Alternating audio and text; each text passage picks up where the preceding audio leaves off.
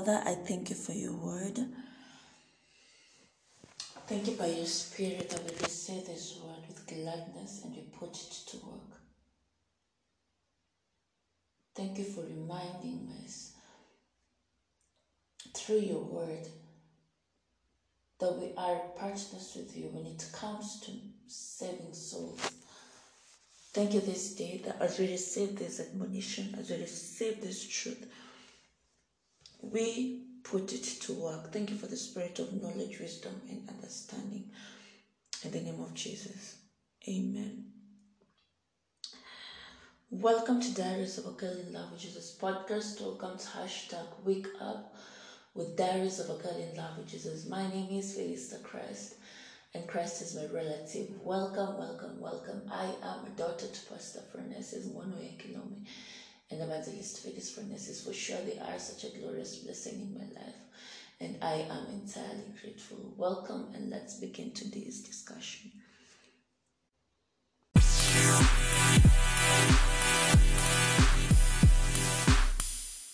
Our topic is align yourself with God's vision.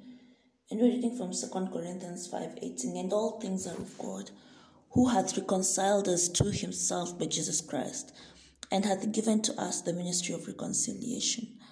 Some people live their lives pursuing their own selfish interests, not aligning themselves with God's vision. What's God's vision? It's that men come to the knowledge of the truth. 1 Timothy 2 4. Timothy 2 4. Therefore, connect your dreams to his dream and purify your motives with his love. Soul winning should be the compelling motive and propelling, propelling force in your life. You are first a Christian before being a politician, teacher, banker, student, etc. Therefore, fulfill your calling in the gospel. Let the expansion of God's kingdom be your number one passion. Therein lies true joy, fulfillment, and all the blessings you could ever desire. I'm glad that I'm reminded that I'm first a Christian before I am a model, before I'm an actress, before I am a writer. That in all these things, that Jesus should be center of it all. And that indeed, for sure, if Jesus is all that matters to you, then uh, bringing uh, his salvation to the other man will be your propelling force. And this is what we are reminded this day that we ought to be ardent soul winners in all things that we do, that we ought to seek to bring the will of God to the lives of many. And what is the will of God? That they may come to the knowledge of truth. And they cannot this they cannot know this truth if no one tells them. So it's you and I to tell them what Jesus did. There's a depth in God, a realm of joy and fulfillment you'll never know until you make your life count in soul winning. That's true. Jesus said in Mark 16 15, Go ye into all the world and preach the gospel to every creature.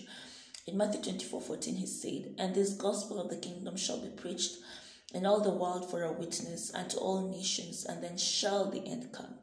The instruction to take the message of salvation to the ends of the world, the ends of the earth, wasn't just for pastors and evangelists, but to every Christian.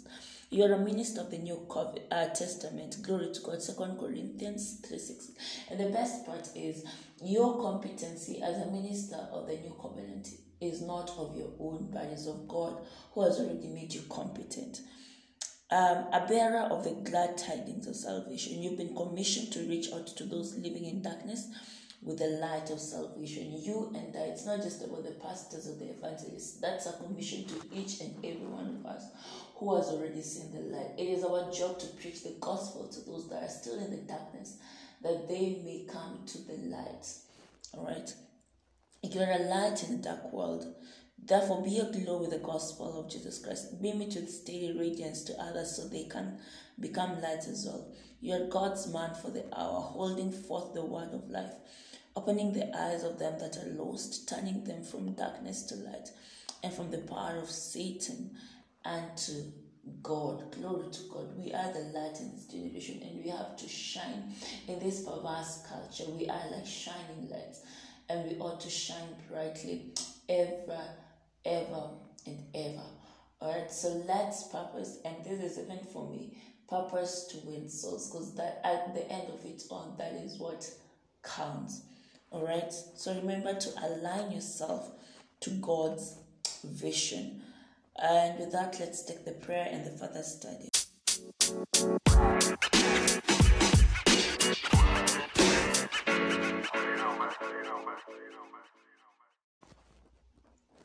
Prayer, dear Father, thank you for the grace for salvation that's at work, even now as the children all around the world proclaim the gospel. Many are turned from darkness to light and from the power of Satan unto God as they hear and receive the gospel today in Jesus' name. Amen. Further study. Habakkuk or Habakkuk 2.14 Behold the proud, his soul is not upright in him, but the just shall live by his faith. Acts 26 and 16 to 18 But rise and stand on your feet, for I have appeared to you for this purpose to make you a minister and a witness both to the things which you have seen and of the things which I will yet reveal to you. I will deliver you from the Jewish people as well as from the Gentiles, to whom I now send you, to open their eyes in order to turn them from darkness to light, and from the power of Satan to God, that they may receive forgiveness of sins and an inheritance among those who have sanctified by faith in me.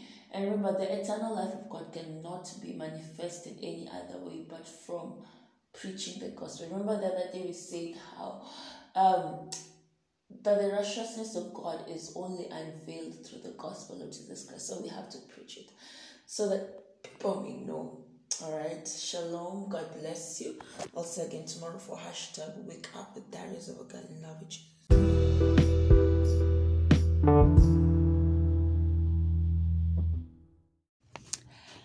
Um, I trust that you've been blessed by this devotional. And if you're in a place that you uh, you want to give your life to Christ, this is your time. Christ is coming back soon.